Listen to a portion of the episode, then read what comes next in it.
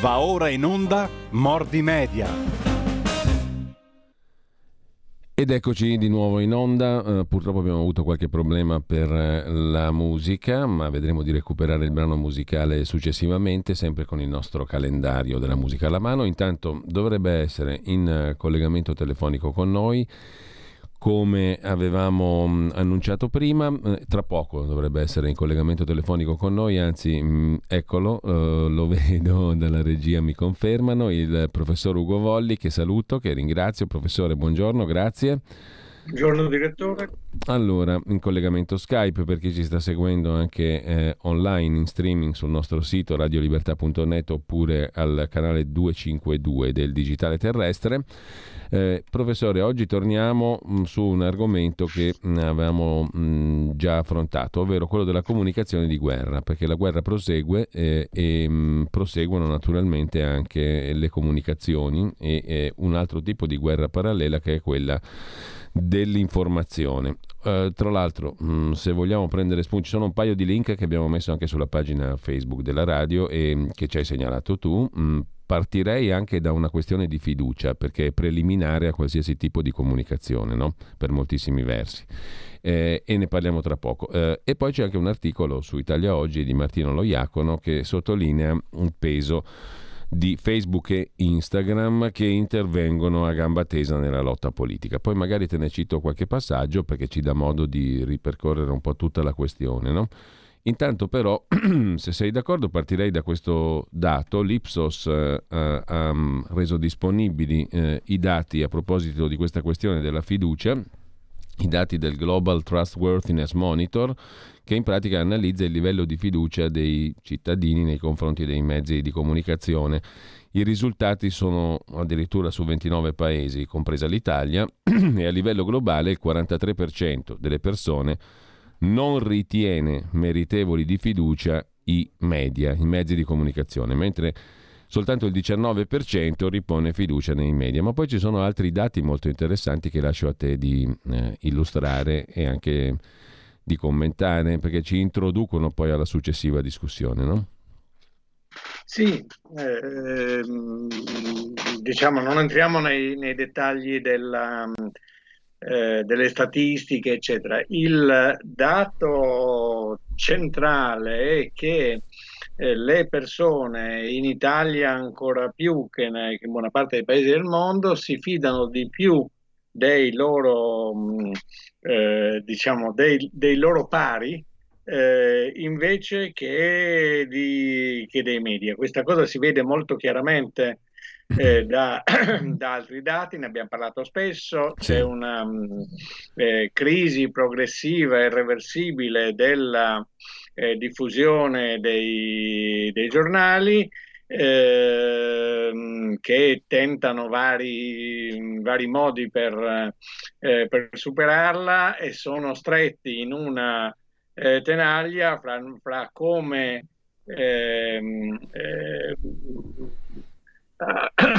guadagnare quel tanto che gli serve per tenere in piedi il business e quindi per, per pagare i costi, per, da un lato e dall'altro dal fatto che la gente sempre meno li segue e soprattutto sempre meno è disposta a pagare per, eh, per seguirle. E quindi la comunicazione avviene in maniera prevalentemente orizzontale usando eh, i, i, social. Eh, eh, conta molto di più un um, eh, contenuto che viene eh, girato, ri- rigirato, eccetera, sui, su Facebook, su Twitter, un meme di, di successo che è l'editoriale del giornalone, questo è un dato, un dato di fatto. E quindi c'è una, anche sul tema di cui stiamo parlando, c'è una battaglia che avviene soprattutto sui social, cioè questo è il terreno eh, del, del, eh, diciamo dello scontro politico che è anche scontro militare in questo momento. Ecco, soltanto i governi sono ritenuti meno degni di fiducia dei giornali no? e dei media in generale, no? Eh, solo i governi hanno una peggior reputazione, sono ritenuti dai cittadini e dagli italiani in particolare poco degni di fiducia, um, anzi mh, mm, più diciamo inaffidabili che non i media.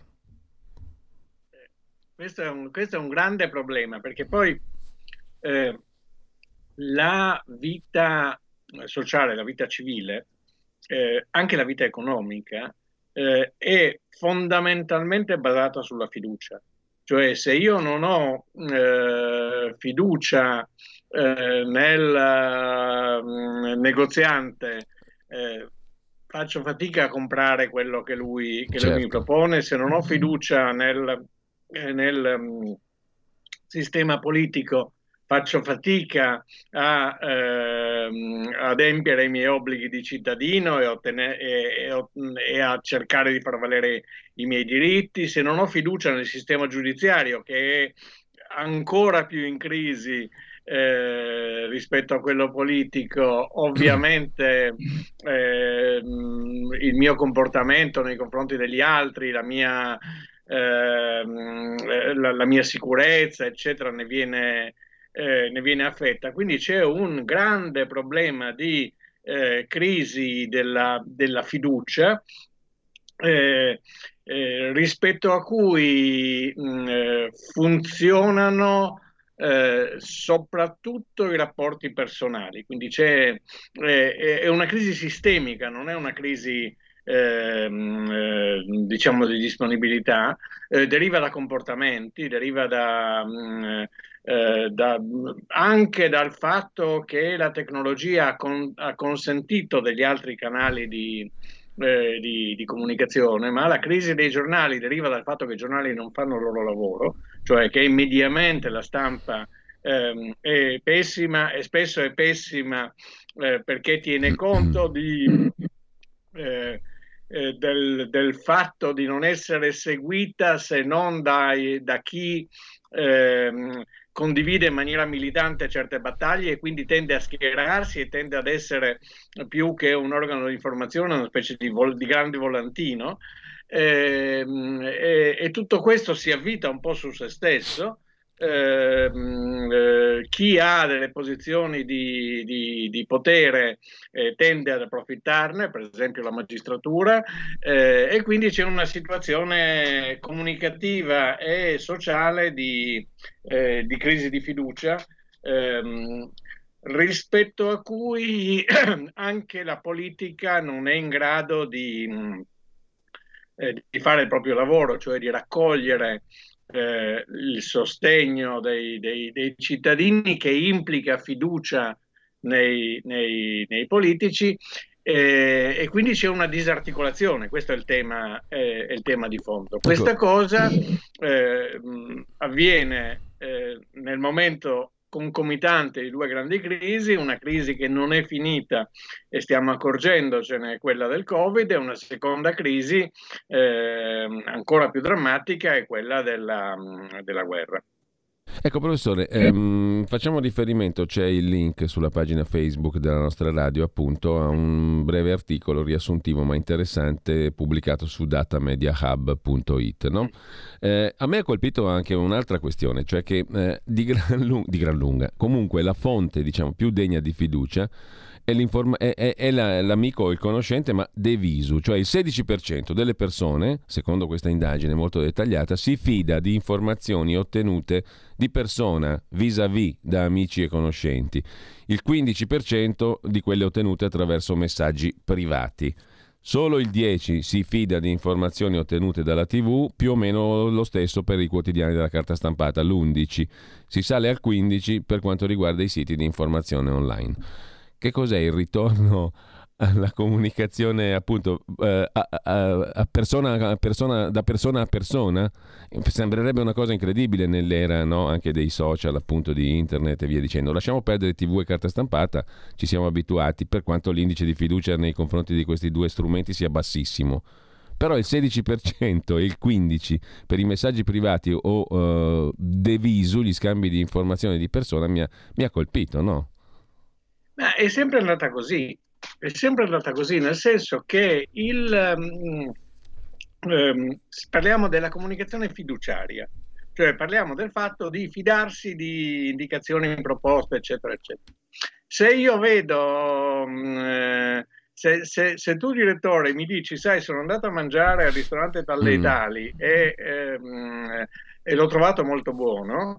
Eh, io tendo a fidarmi naturalmente perché abbiamo un rapporto tale per cui poi se ci vado e non, e non è buono, ehm, te lo dico, insomma, eh, ehm, entra in gioco la nostra, la nostra, la nostra relazione. Per cui eh, suppongo uno che tu sia disinteressato, due che siamo abbastanza simili nostre, nei nostri gusti, nel nostro modo di, eh, di intendere cosa è buono e cosa non è buono, tre, eh, che tu eh, sei tecnicamente responsabile, nel senso che mi rispondi. Io se tu mi dici vai lì e poi lì non va bene, ti, magari ti telefono e dice che cosa mi hai detto, no? E lo stesso vale, faccio l'esempio del ristorante, ma la, la stessa cosa vale per la, eh, per la politica, per l'analisi della, della situazione. Mm. Se io mi trovo un messaggio sulla mia mh, eh, pagina Facebook in cui mi si dice il ristorante tal dei tali è buono, eh, tendo a pensare che in una maniera o nell'altra sia pubblicità, no? se, ehm, eh, se, qualcuno mi dice ehm, guarda com'è simpatico il politico tal dei tali, tendo a pensare che sia, eh, che sia propaganda. Eh, c'è sempre stata la, um, nella storia della, dell'umanità, diciamo, c'è sempre stata una prevalenza della fiducia a livello interpersonale fra persone che si conoscono, che si conoscono mm, mm, personalmente per davvero. Eh, ci sono stati due momenti in cui questa cosa è cambiata. Un momento è stata la grande prevalenza delle comunicazioni di massa, che è durata um, un'ottantina d'anni, fra gli anni 20 e la fine, e la fine del, del, secolo scorso, forse anche meno, eh, in cui ehm, eh, sembrava che eh, la televisione, la, prima la radio, prima i giornali, in qualche modo eh, fossero in grado di forzare il comportamento dei, dei singoli. Questo non, ehm, eh, non, non, avviene, nel senso che progressivamente abbiamo imparato a non fidarci dei, dei dittatori che si affacciano al balcone e fanno e fanno discorsi trasmessi dalla radio. Eh, e poi c'è stato un secondo momento in cui sembrava che la rete, eh, in particolare i social, consentissero di avere un, um, un rapporto reticolare fra pari che funzionava. A questo punto però eh, siamo più perplessi su questo e siamo più mh, mm, diffidenti nei confronti degli, eh, degli, sconosciuti che ci offrono le caramelle. Eh, mm, il che non significa che non funzionano i social, ma che siamo in grado di distinguere fra l'amicizia vera che può essere anche in qualche modo quella che viene chiamata nel, mm, nel mm, studio delle comunicazioni di massa teleamicizia, cioè quando io penso di conoscere davvero qualcuno anche se non lo, non lo incontro di persona, e quella che è invece la mh, mm, relazione che si instaura con centinaia e migliaia di persone eh, sui, eh, sui, social che non, eh, che non regge tanto, che non, ehm, che non, che non ha um, una, una, resistenza tale per cui ehm, eh, la fiducia eh, è, è, automatica. Eh, anche perché appunto non li conosco, non sono responsabili, non so neanche se ci sono davvero, ehm, sono dei nomi, delle faccine su Facebook. E quindi mh, mm, eh, eh, c'è, una, uh, c'è, una, specie di ritorno al livello fondamentale della fiducia, eh, corroso anche dal fatto, come dicevo prima, che molti soggetti sociali e istituzioni eh, si sono eh, giocate male la loro partita per la, per la fiducia e quindi, eh, e quindi, suscitano diffidenza. Ecco, prima di passare alla comunicazione di guerra vera e propria e esaurire questa premessa, che però credo sia utile anche per fare il discorso successivo, professore, c'è un altro dato, un paio che voglio citare a volo, anche a beneficio di chi ci sta seguendo e poi entrerà magari nel dettaglio sulla base del link che abbiamo fornito sulla pagina Facebook, come dicevo. Ecco, il 37% degli italiani ritiene che i media si approfitterebbero di loro se potessero. Eh, quindi li vede come entità, tra virgolette, cattive, no? malevole. Eh, questi se potessero si approfitterebbero di me, che non ho capito bene cosa vuol dire, ma insomma il concetto è chiaro, no? Così come è chiaro il voto citato da Data Media Hub in Svizzera che dice, hanno detto no gli svizzeri a qualsiasi forma di ulteriore aiuto ai media per garantire in futuro l'informazione anche a livello delle diverse regioni, dei diversi cantoni, delle diverse realtà territoriali. Stesso orientamento era emerso anche per i cittadini italiani, quindi è una conseguenza dire no agli aiuti pubblici. Però questa cosa che i media sono malevoli e si approfitterebbero dei lettori e degli ascoltatori è interessante, no?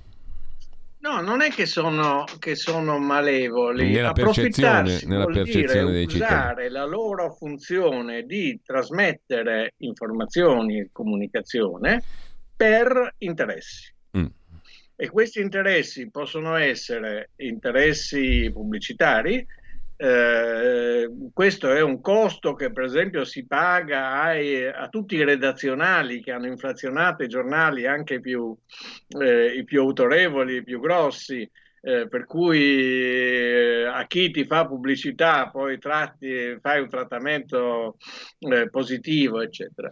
Ma soprattutto vuol dire che ehm, eh, se tu leggi eh, un certo giornale, ascolti una certa, una certa radio, una certa televisione, spesso capita che non ti venga fornito un servizio di informazione e di comunicazione, ma ti venga ehm, proposta, pro, ti vengano proposti dei modelli, delle, mh, mm, eh, dei pensieri mh, mm, precostituiti, eccetera, cioè tu, che tu sia soggetto a un obbligo, eh, eh, diciamo, a una situazione di tipo propagandistica, un obbligo di pensare in, sì. in, certe, in certe, maniere. No? Eh, questo deriva mh, mm, dal fatto che i giornali hanno scelto eh, di, di, fare così. È una cosa che si è diffusa perfino nel giornalismo anglosassone, che una volta aveva il motto eh, i fatti separati dall'opinione, che in Italia è sempre, è sempre stato.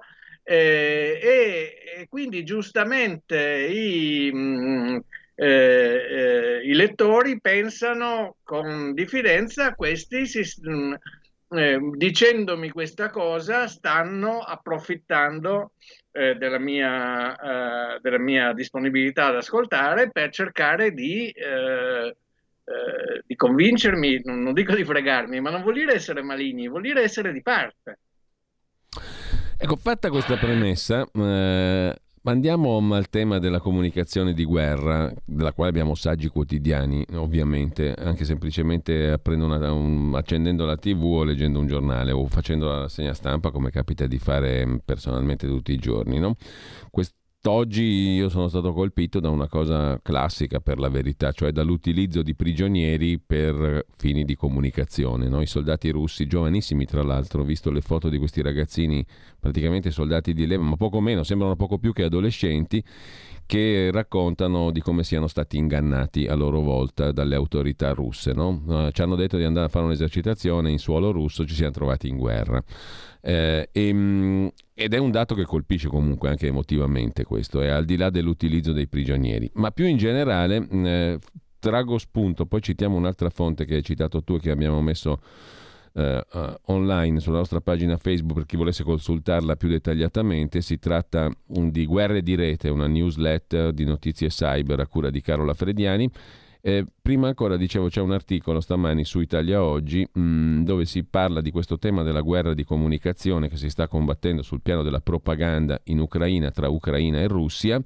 E in questa guerra, scrive Martino Loiacono, mh, mm, eh, vanno considerati anche i social media che non sono assolutamente uno spazio neutro come ha dimostrato una volta di più il fatto che Meta, cioè Facebook in sostanza, permetterà agli iscritti Facebook in alcuni paesi di postare messaggi di odio teoricamente vietati nei confronti dell'esercito russo e di Putin. Um, insomma, è una cosa di cui abbiamo parlato già più volte, il fatto che questi non siano strumenti neutri. Anche Martino Loiacono su Italia Oggi stamani ricorda il precedente della chiusura dei profili social di Donald Trump. Quindi, in sostanza, Facebook, Instagram sono da considerarsi a tutti gli effetti attori da tenere in considerazione in qualunque contesa politica, non soltanto quelle belliche vere e proprie, ma in qualsiasi forma di attività politica che è diciamo, una cosa forse ovvia anche per chi ci ha seguito, però insomma la guerra la dimostra una volta di più, no?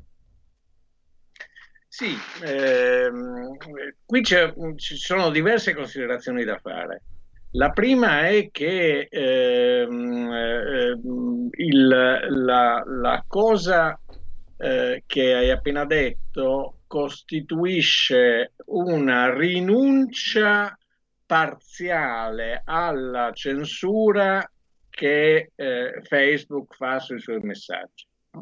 Eh, questa storia dei messaggi di odio, del hate speech, sì. eccetera, eccetera, è stata il pretesto per ehm, eh, impedire, eh, negare, interdire certe posizioni. No? Questo è, è, è, il, è, il, dato di fatto. La nozione di eh, hate speech, di discorso di odio, eh, non, eh, non, ha una definizione rigorosa, eh, è considerato discorso di odio quel discorso che ai, ehm, eh, ai, ai social non piace. Eh, almeno se va al di là di certi limiti, se mh, mm, eh, è, un, è, di nuovo una questione di, di, quantità, come proibiscono la pornografia e magari proibiscono di mettere la, di, di, su, una, su, una, pagina, non so, la Venere di Milo perché eh, è nuda, ma in realtà poi la foto eh, sexy allusiva della influencer si può mettere. Quindi è, è tutto molto, sì. Eh, molto discutibile eh, oltretutto tutto questo è fatto in maniera tale da essere gestito in automatico, non sono persone ma sono eh, in prima istanza degli algoritmi che, che, che giudicano. E quello che hanno fatto è stato di non bloccare i discorsi, diciamo, violenti che hanno di mira eh, la, eh, la Russia, l'occupazione della Russia, eccetera. Eh, tutto questo secondo me è, ehm, è, interessante perché si tratta di una sorta di modulazione della eh, mm, grande massa, dell'immensa massa di opinioni, di pensieri, di posizioni che la gente Eh, trasmette su, su, sui social. E quindi da questo punto di vista mh, c'è una, un'ambiguità, c'è una cosa che ancora non è risolta, cioè non abbiamo un giornale che ha la sua mh, agenda e che ha i suoi giornalisti, eh, editorialisti, eccetera, eccetera. Abbiamo una eh, complicata modulazione, eh, censura, eh, messa in rilievo, messa in, eh, al contrario in, in ombra di eh, opinioni, pensieri, posizioni, immagini, eccetera, che sono ehm, postate da, letteralmente da miliardi di persone. E questo, eh, e questo, è il gioco. Bisogna anche dire che tutta questa cosa ha a che fare soprattutto con il modo in cui eh, eh, reagisce alla situazione l'opinione pubblica occidentale, sia perché i social media sono eh, americani, eh, quasi, quasi, tutti, salvo TikTok, eh, sia perché e non ci sono in Russia, sia perché la Russia poi ha eh, cercato di eh, bloccare in maniera più o meno completa i, i, i social, sia perché l'opinione pubblica che conta in maniera in quelle, diciamo, più sofisticata, più complessa, è l'opinione pubblica occidentale. Eh, in Russia c'è una legge che sostanzialmente dà anni di galera a chiunque dica che quello che sta succedendo in questo momento è una guerra, perché non bisogna, non bisogna usare la parola guerra, quindi siamo in una situazione in cui eh, eh, è, è, molto più pesante la, la, eh, la, la, questione. Quella ragazza che tutti quanti hanno visto in, in, in, una, in un filmato che è stato ripetuto mille volte, che mostra un eh, cartello alla televisione eh, russa contro la guerra è stata è sparita, non, non, sappiamo neanche se sia finita in carcere, eccetera, non ce ne sono, non ce ne sono notizie.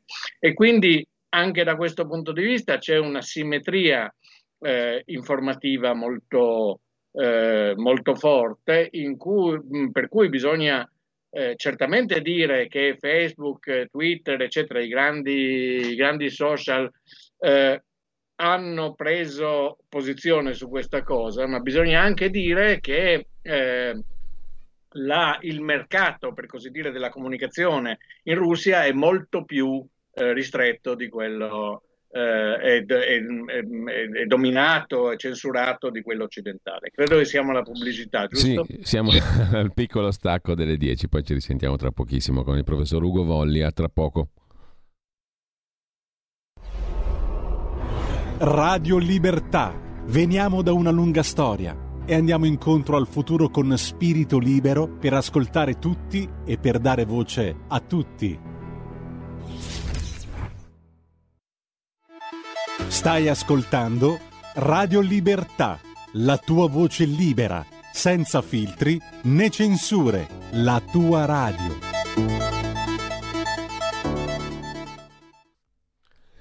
Rieccoci, rieccoci in onda, professore. Um, vediamo di approfondire un pochino questo tema della guerra di comunicazione, uh, facendo riferimento anche a quell'articolo molto interessante tratto dalla newsletter eh, curata da Carola Frediana di cui parlavo prima, Guerre di rete, mm, eh, che poi mm, si può consultare mm, in dettaglio partendo anche dalla nostra pagina Facebook. In ogni caso, il numero del 6 marzo scorso fa riferimento appunto alle due guerre in corso, la guerra da parte ucraina contro la Russia e viceversa contro la Russia contro l'Ucraina da parte russa sotto il profilo cyber, sotto il profilo appunto della, um, del tentativo, diciamo così, di um, condizionare l'avversario, di limitarlo, di danneggiarlo dal punto di vista appunto del, eh, in, dell'information technology. Anzi, esiste um, da parte ucraina, iniziamo da qui, poi vediamo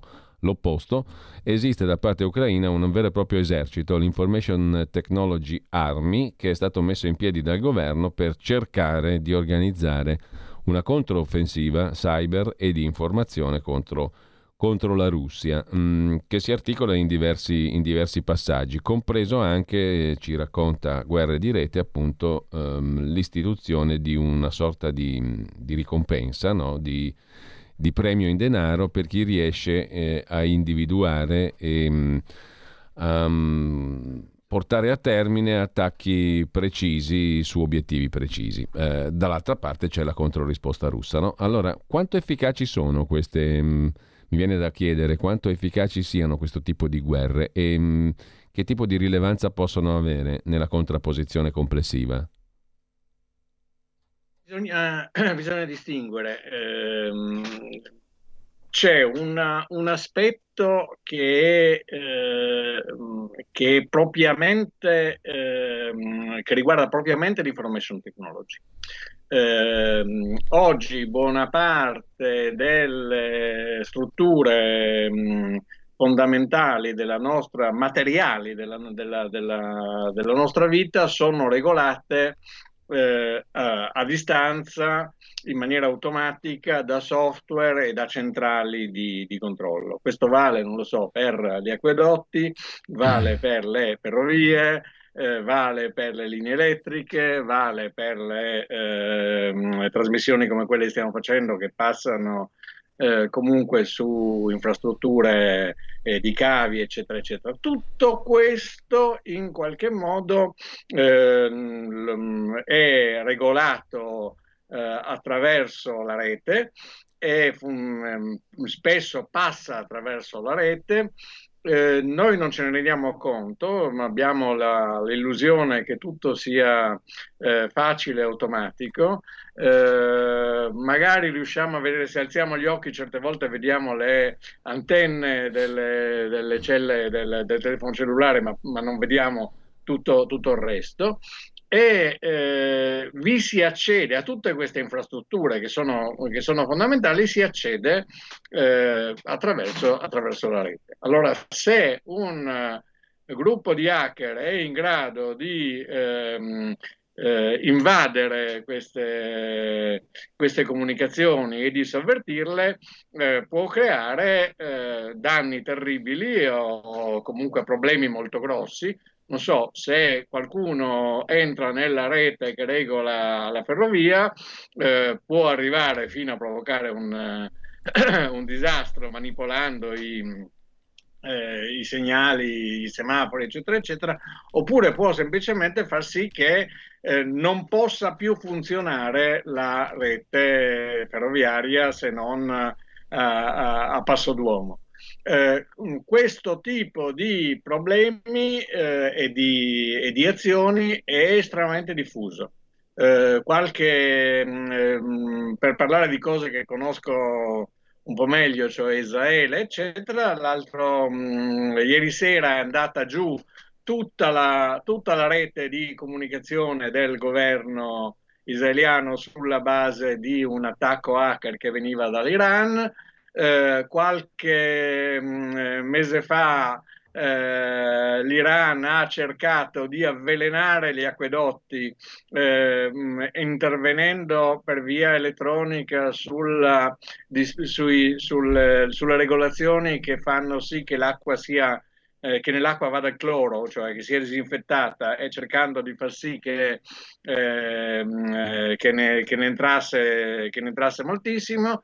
Eh, ci sono stati degli atti anche naturalmente dall'altra parte, nel senso che eh, Israele ha, eh, è riuscito a far, a far, andare fuori regolazione le centrifughe che servono a eh, costruire il, ehm, a, pro, a produrre il carburante per le bombe atomiche che, la, che, la, che l'Iran sta cercando di fare, eccetera. Bisogna supporre che questo tipo di eh, azioni reciproche di guerra reciproca su, che si svolge sulla, mh, mm, sulla rete eh, sia eh, molto massicciamente in atto in questo momento in, fra, eh, fra Russia e, e Ucraina, eh, ma eh, ripeto, quest, la, la, guerra cyber, essendo un po' eh, invisibile, è, è, estremamente diffusa anche con ostilità non, non dichiarate. C'è, fra, c'è, c'è, mh, c'è, un problema molto grosso con la Cina, per esempio, che ha a che fare anche con eh, la questione 5G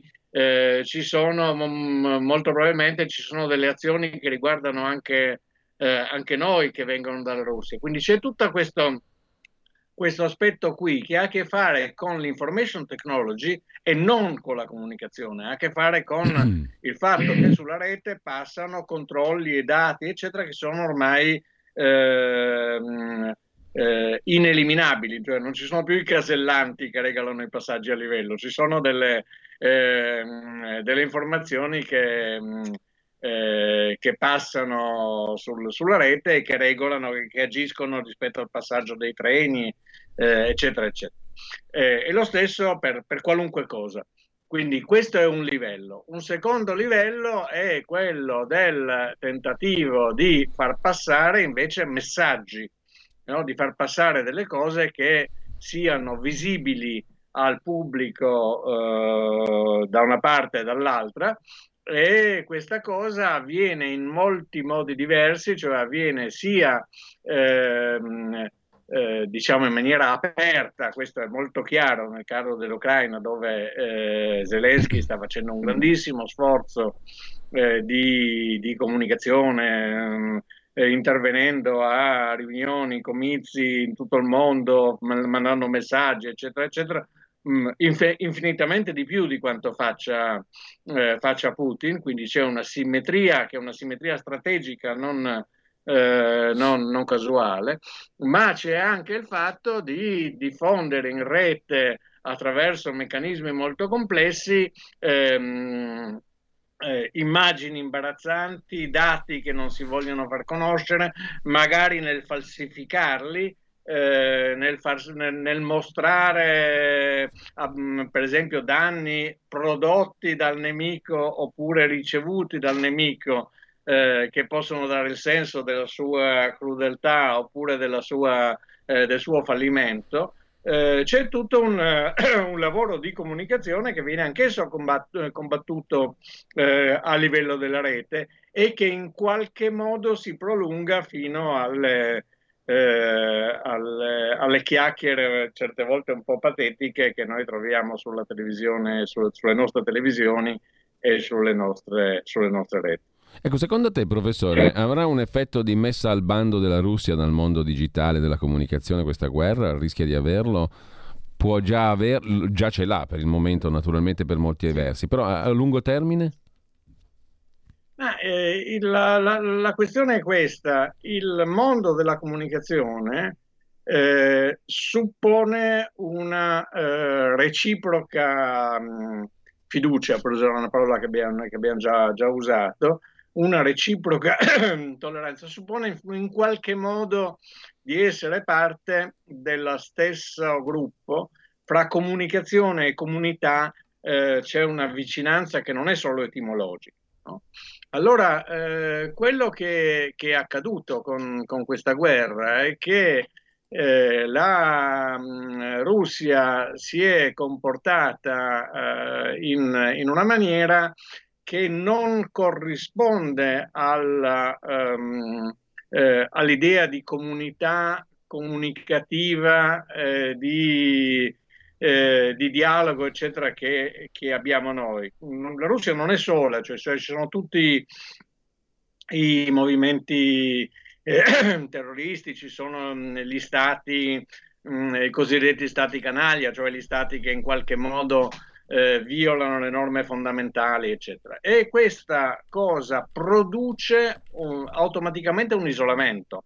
No? Poi uno può discutere eh, delle ragioni, dei torti, eccetera. Resta il fatto che esiste un eh, esercito di un paese molto più grande che sta eh, bombardando le città paese, di un paese molto più piccolo e sta cercando di, eh, di, eh, di conquistarlo. Questa cosa era, è una ragione concreta e pratica di esclusione perché vuol dire ehm, eh, non sei nel mondo mh, mm, eh, più o meno ipocritamente o realmente collaborativo che è il mondo eh, di cui tutti quanti siamo, siamo, cittadini. Questa cosa avviene anche a livello della, eh, della, della, dell'informazione, cioè non, eh, le, il livello di informazioni che noi abbiamo eh, in, ehm, dall'Ucraina, il livello di informazione che abbiamo dalla Russia deriva dal fatto che l'Ucraina in qualche modo continua a mantenere delle, delle caratteristiche di eh, apertura mh, comunicativa che eh, la Russia invece sta restringendo eh, a livello della vecchia, della vecchia, Unione Sovietica. E questo di nuovo vuol dire che è, mh, eh, è difficile mh, eh, anche per i giornalisti lavorarci, anche trasmettere, trasmettere eh, informazioni, eccetera. Questo è nato con, eh, con, una scelta russa che ha fatto una legge che eh, proibiva con pene fino a 17 anni di carcere eh, le, le, notizie eh, non eh, contrarie agli interessi dello, dello, dello, Stato. E questo produce un isolamento che c'era ehm, prima della, della, caduta del muro, cioè questa era, era, una cosa, chi di noi è più vecchio, chi, chi si ricorda com'era la politica prima del, eh, dell'89, si ricorda che eh, era, molto, era, molto, così, eh, non si poteva dialogare. Io m- mm, mi ricordo una volta che eh, mi trovai ad andare per, eh, per, un, per, per ragioni eh, di, di, di, di, tipo culturale, perché facevo il critico teatrale, eccetera, in Polonia, e che fui fermato al confine della Cecoslovacchia, che in quel momento era eh, la Unione Sovietica, mi perquisirono la macchina e mi, eh, io avevo un, un pacco di, di giornali che mi era in qualche modo rimasto, mi sequestrarono i giornali perché era materiale, eh, secondo loro, che non poteva, che non poteva entrare. Giornali in italiano eh, che, che, che, erano...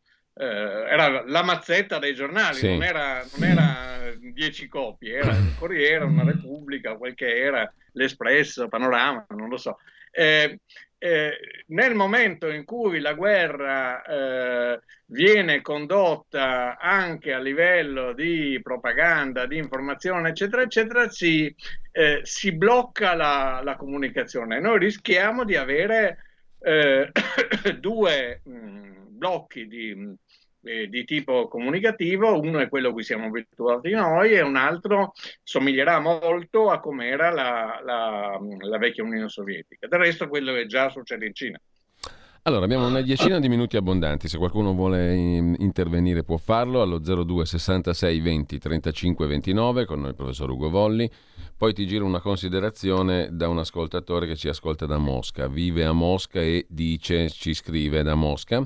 Intanto però mh, mm, velocemente vorrei toccare di nuovo l'aspetto che toccava anche Martino Loiacono nel breve commento a pagina 2 su Italia Oggi che citavo prima stamani e che torna su un tema del quale pure abbiamo già parlato, no, professore, ovvero la questione della discrezionalità. Uh, in, caso, in caso di guerra come in questo caso ci sono forse è più facile capire il senso della discrezionalità. Nel caso di Trump forse lo si è capito un po' meno, però il problema rimane. Cioè queste piattaforme digitali social, in primo luogo um, Facebook, Instagram, hanno comunque un grandissimo potere discrezionale anche su questioni di interesse pubblico. No? E quindi torna quel vecchio tema di cui abbiamo parlato sulla necessità in qualche modo di garantire dei principi uniformi per tutti, fatto salvo i caratteri di eccezionalità, come sempre è il caso bellico per eccellenza. No? Eh, però sì, tutto sommato anche la politica... Sì. Posso dire una cosa, c'è un fenomeno che è, molto, che è molto interessante, che è molto significativo, ed è il fatto che non solo le, ehm, eh, le, le, aziende di comunicazione come Meta, come Google, eccetera, eccetera, ma anche eh, le molte grandi imprese mh, eh, di, di tipo tradizionale che vendono prodotti, eccetera, si sono hanno deciso che dovevano eh, qualificarsi come, forn- come, come mh, mm, guidate da valori e quindi fanno delle scelte pubbliche di tipo politico. No? Questo è molto evidente in questo momento, sono tante le imprese che eh, senza nessuna speciale, speciale bisogno eh, hanno deciso di andarsene dalla, mh, mm, eh, eh, dalla, dalla, Russia, non so, McDonald's, non è che i, i, eh, o Coca-Cola, non è che questo tipo di prodotti alimentari sono eh, strategici e che ehm, portarli o non portarli in Russia, far funzionare o no i negozi eh, sia qualcosa che aiuta o danneggia lo sforzo, lo sforzo bellico eh, è però eh, un contributo che queste eh, società pensano di dare eh, a una causa eh, di, di, diritti, di valori, su cui si può naturalmente molto discutere, eh, che, mm, che, esprimono pubblicamente, dicendolo in, lì e anche qui, eh, con, questo, con, questo, boicottaggio. Questa cosa è molto estesa, cioè le, eh, anche rispetto a casi di politica interna, a Trump, eccetera, stata, ci sono state delle prese di posizione di industrie che invece di fare semplicemente il loro, eh, il loro business, poi pensano di dover, eh, di dover intervenire. Faccio un esempio, eh, c'è una polemica durissima eh, in Israele sul fatto che eh, da qualche mese la, ehm, eh, una casa produttrice di gelati che si chiama Ben Johnson ha deciso di boicottare la distribuzione, di, di, di, eh, di impedire la distribuzione eh, nella, nella, parte diciamo di eh, rivendicata dall'autorità palestinese per, in, per intendersi. E ehm, questa cosa dato che il distributore locale non è eh, non vuole fare così, hanno deciso di togliere la distribuzione locale, ci sono state le cause legali, eccetera. Tut- cosa c'entrano i gelati con questo tipo di conflitto? Niente, eh, se non il fatto che, come ha spiegato loro, pensano in questa maniera di fare un'azione politica. Professore, un altro tema, poi passo al messaggio via WhatsApp che dicevo che citavo prima. Un altro tema prima ancora però lo vorrei toccare perché ne abbiamo sfiorato la questione in rassegna stampa anche stamattina. Il caso Kaspersky, come si dice, no? Cioè la società russa il cui famoso antivirus è utilizzato amplissimamente anche dalla pubblica amministrazione italiana, oltre che su numerosi dispositivi privati. Qualcuno ha posto questa questione in relazione alla sicurezza in questo momento. No? Eh, la denuncia l'ha fatta il riformista che fatto un'intervista a un analista che ha spiegato i rapporti con eh, la pubblica amministrazione da parte dell'azienda russa che produce il famoso antivirus, il Kaspersky, giusto appunto. Dalla Guardia di Finanza ai comuni, al Ministero degli Esteri, sono più di 2700 le partnership di Kaspersky con il settore pubblico. Eh, e qualcuno appunto um, ha posto il tema del possibile rischio che l'azienda russa importi malware, appunto, e qui torniamo alla guerra cyber di cui sopra, nei computer che invece dovrebbe proteggere, mettendo a rischio infrastrutture e informazioni. Secondo te è un rischio reale questo? È un rischio reale, sì, è un rischio reale sì e non è solo, per esempio c'è stata tutta, prima accennavo al 5G e c'è stata tutta questa cosa che, questa battaglia che, fece, che ha fatto l'amministrazione americana per impedire a Huawei, il, il produttore cinese, di avere il monopolio dei server del 5G. Noi non possiamo assolutamente sapere se in prodotti così eh, complessi non ci sia una possibilità da parte dei, di, di, chi l'ha, l'ha, l'ha, elaborato di uh, usarli in maniera eh, diciamo abusiva, in maniera, in maniera offensiva, eccetera. E, mm, il fatto che mm, in questi paesi poi questo tipo di, di, mm, eh, di aziende siano fortemente legate, legate allo, allo, allo, Stato, eh, rende questo sospetto molto concreto e molto politico. C'è tutto un tema eh, importantissimo e generalissimo di cyber security. Naturalmente vale anche l'inverso, cioè vale anche il fatto che i russi non possono sapere se dietro nella, nelle cose della Apple non ci siano eh, dei backdoors, della possibilità di, eh, da parte della, del, della, della, Apple di, eh, per esempio, ascoltare telefonate o, eh, o bloccare certe cose in certi momenti, eccetera. Cioè c'è un grande problema eh, in queste infrastrutture che sono vitali di ehm, eh, sicurezza e di ehm, autonomia da parte dei soggetti, dei soggetti, politici. Noi ci siamo illusi che eh, ci potesse essere un mondo in cui diciamo, il commercio era trasversale eh, e ciascuno faceva quello che, eh, che meglio sapeva senza... Um, eh, obiettivi politici, nel momento in cui fra le molte verità che sono venute fuori eh, purtroppo in questa, in questa situazione di, di, guerra c'è anche quella che, eh, che, una volta si sapeva che il commercio non è neutro e che la, l'industria non è neutra e che quindi ci sono dei problemi, chi ha in mano le chiavi del, dei rifornimenti, del, dei prodotti, eccetera, ha un potere su chi li, eh, li usa. Questo è il caso di, senza dubbio anche degli antivirus. Allora, c'è questo ascoltatore Ennio che ci scrive da Mosca, dice da vent'anni vivo lì come vivo anche in Italia, che è il mio paese. Eh, per rimanere ai nostri giorni, fino a due settimane fa ero in Italia, non avevo accesso a mezzi di informazione che in qualche modo si rifacevano alla Russia, bloccati unilateralmente dai gestori. Ora sono a Mosca, ho accesso a tutte le informazioni che voglio, fatta eccezione per YouTube che ha bannato i canali che trattano di Russia.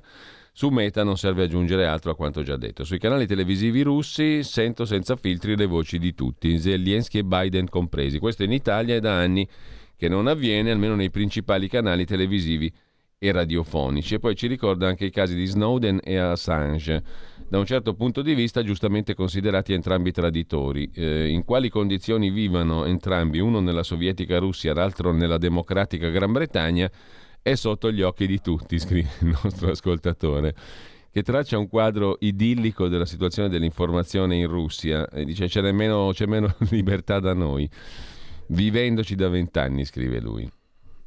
Sì, eh, diciamo che questo è un caso di quelli di cui parlavamo prima, che io eh, all'esistenza di questo eh, ascoltatore e alla sua mh, mm, eh, credibilità ecco, non, non, do molta fiducia, eh, nel senso che mi sembra propaganda. Eh, poi magari mi sbaglierò, poi magari sono pronto a cambiare idea.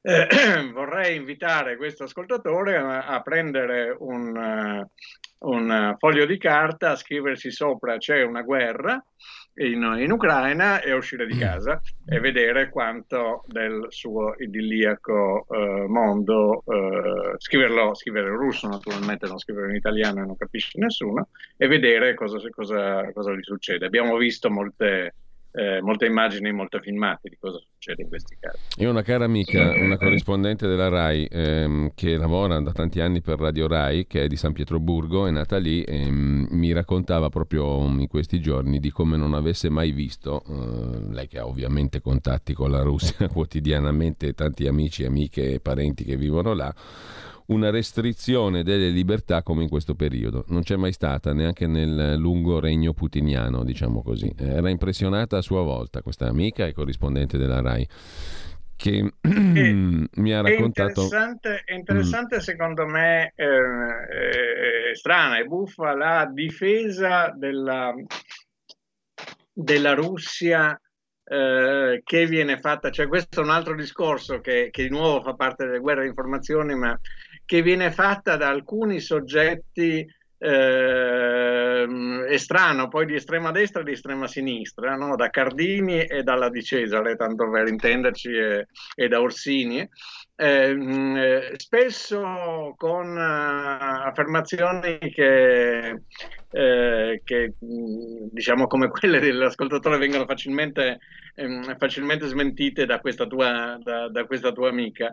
Eh, bisognerebbe chiedersi, eh, interrogarsi sulle ragioni di, questa, eh, di, questo, di, questo, schieramento, che secondo me è, eh, eh, ha una caratteristica di essere polemico, di essere negativo, cioè di essere qualcosa che viene fatta contro, ehm, contro l'America, contro questa cosa che in realtà eh, funziona molto poco, esiste molto poco, che è la Nato, contro, ehm, eh, contro un fantasma del potere, eccetera, eh, in cui non si tiene conto eh, poi di, diciamo, di quello che succede davvero sul campo e non ci si eh, identifica affatto come possibili oggetti di un'azione del genere e di un regime del, del genere.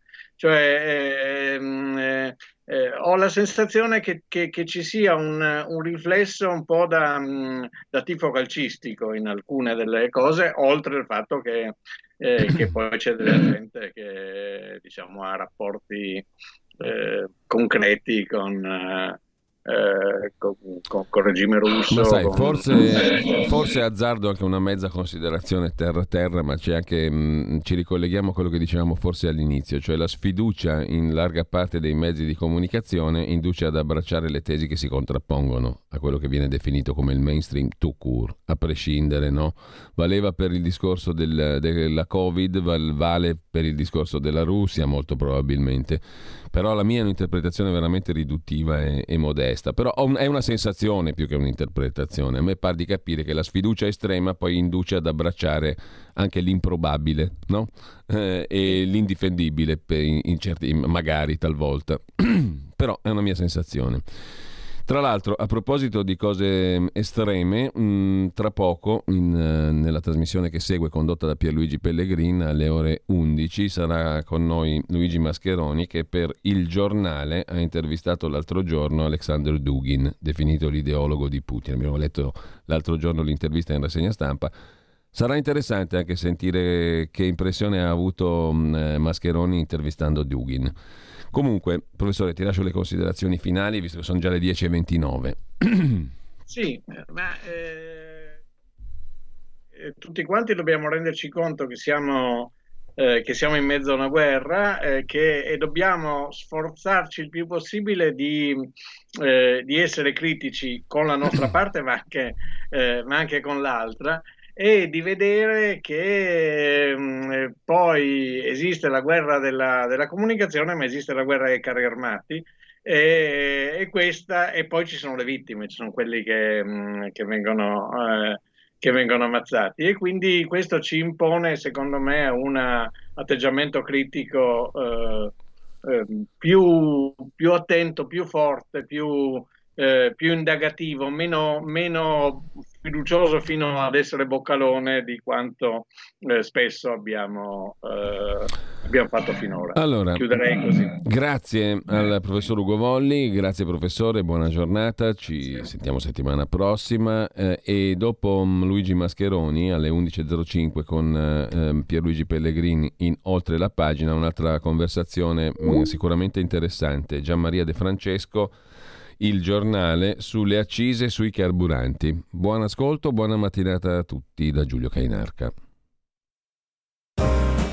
Avete ascoltato Mordi Media.